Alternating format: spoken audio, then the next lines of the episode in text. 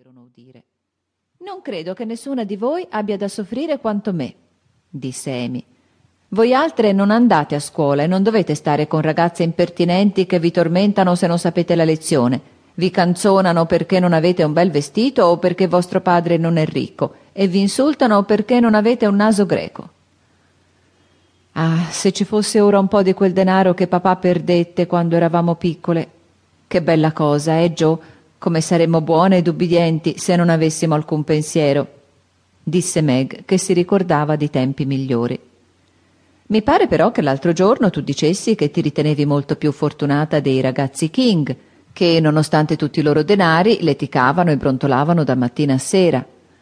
È vero, Beth, e credo sul serio che noi siamo assai più fortunate di loro. Sì, abbiamo da lavorare, ma ci divertiamo fra di noi e siamo un'allegra masnada come direbbe Joe.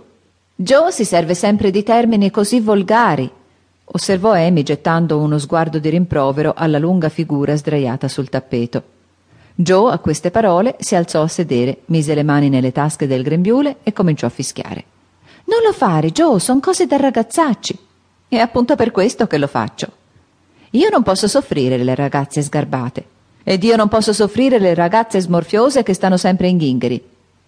Gli uccellini dello stesso nido vanno d'accordo, interruppe Beth, la pacera, con una smorfia così curiosa che le due sorelle scoppiarono in una risata e il battibecco cessò per quella volta.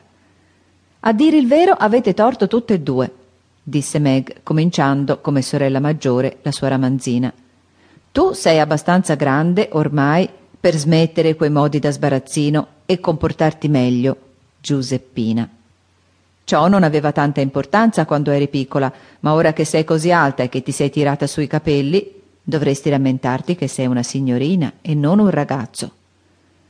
Non è vero nulla, e se il tirarmi sui capelli mi fa diventare una signorina, porterò la treccia giù fino a venti anni. gridò Joe strappandosi via la rete e lasciandosi cadere sulle spalle una bellissima treccia di capelli castagni. Penso con raccapriccio che un giorno dovrò pur essere la signorina March. Dovrò portare le sottane lunghe e metter su un'aria di modestia e di affettazione come la mia cara sorella. È la cosa più insopportabile del mondo pensare di essere donna quando darei qualunque cosa per essere nata uomo. Ed ora che muoio dalla voglia di andare al campo con papà, mi tocca star qui a far la calza come una vecchia di cent'anni. E Joe, in un impeto di rabbia, gettò per terra la calza che stava facendo tanto che il gomitolo di lana andò a rotolare dall'altra parte della stanza. Povera Jo, non è davvero giusto, ma non può essere altrimenti, perciò ti devi contentare del tuo nome, che pare quello di un ragazzo, e ti puoi divertire a far da fratello a noi altre, disse Beth, accarezzando la testa arruffata che si era posata sulle sue ginocchia, con una mano il cui tocco, né lavatura di piatti né spolveratura avrebbe potuto rendere meno che dolce. Quanto a te, Amy, continuò Meg, sei addirittura esagerata. Mi piacciono le tue manierine gentili ed il tuo modo raffinato di parlare, ma quando vuoi usare delle parole lunghe e ricercate che non conosci e cerchi di essere elegante, sei addirittura ridicola ed affettata. Se Joe è un ragazzaccio ed Amy è affettata, che cosa sono io? domandò Beth, pronta a prendere la sua parte di predica. Tu sei un angelo e null'altro rispose Meg abbracciandola e nessuno la contraddisse poiché il topo era il cocco della famiglia. Benché il tappeto fosse molto logoro ed i mobili molto vecchi, pure la stanza dove erano riunite le quattro ragazze era resa gaia e piacevole da uno o due buoni quadri appesi al muro, dalle librerie piene di libri, dai crisantemi e dalle rose di Natale che fiorivano sulle finestre e dall'atmosfera di pace casalinga che pervadeva ogni cosa.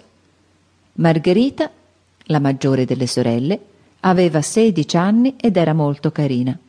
Bionda, ben formata, aveva occhi celesti, una quantità di capelli di un castagno chiaro, una bocchina dolce e delle mani fini e bianche a cui teneva molto.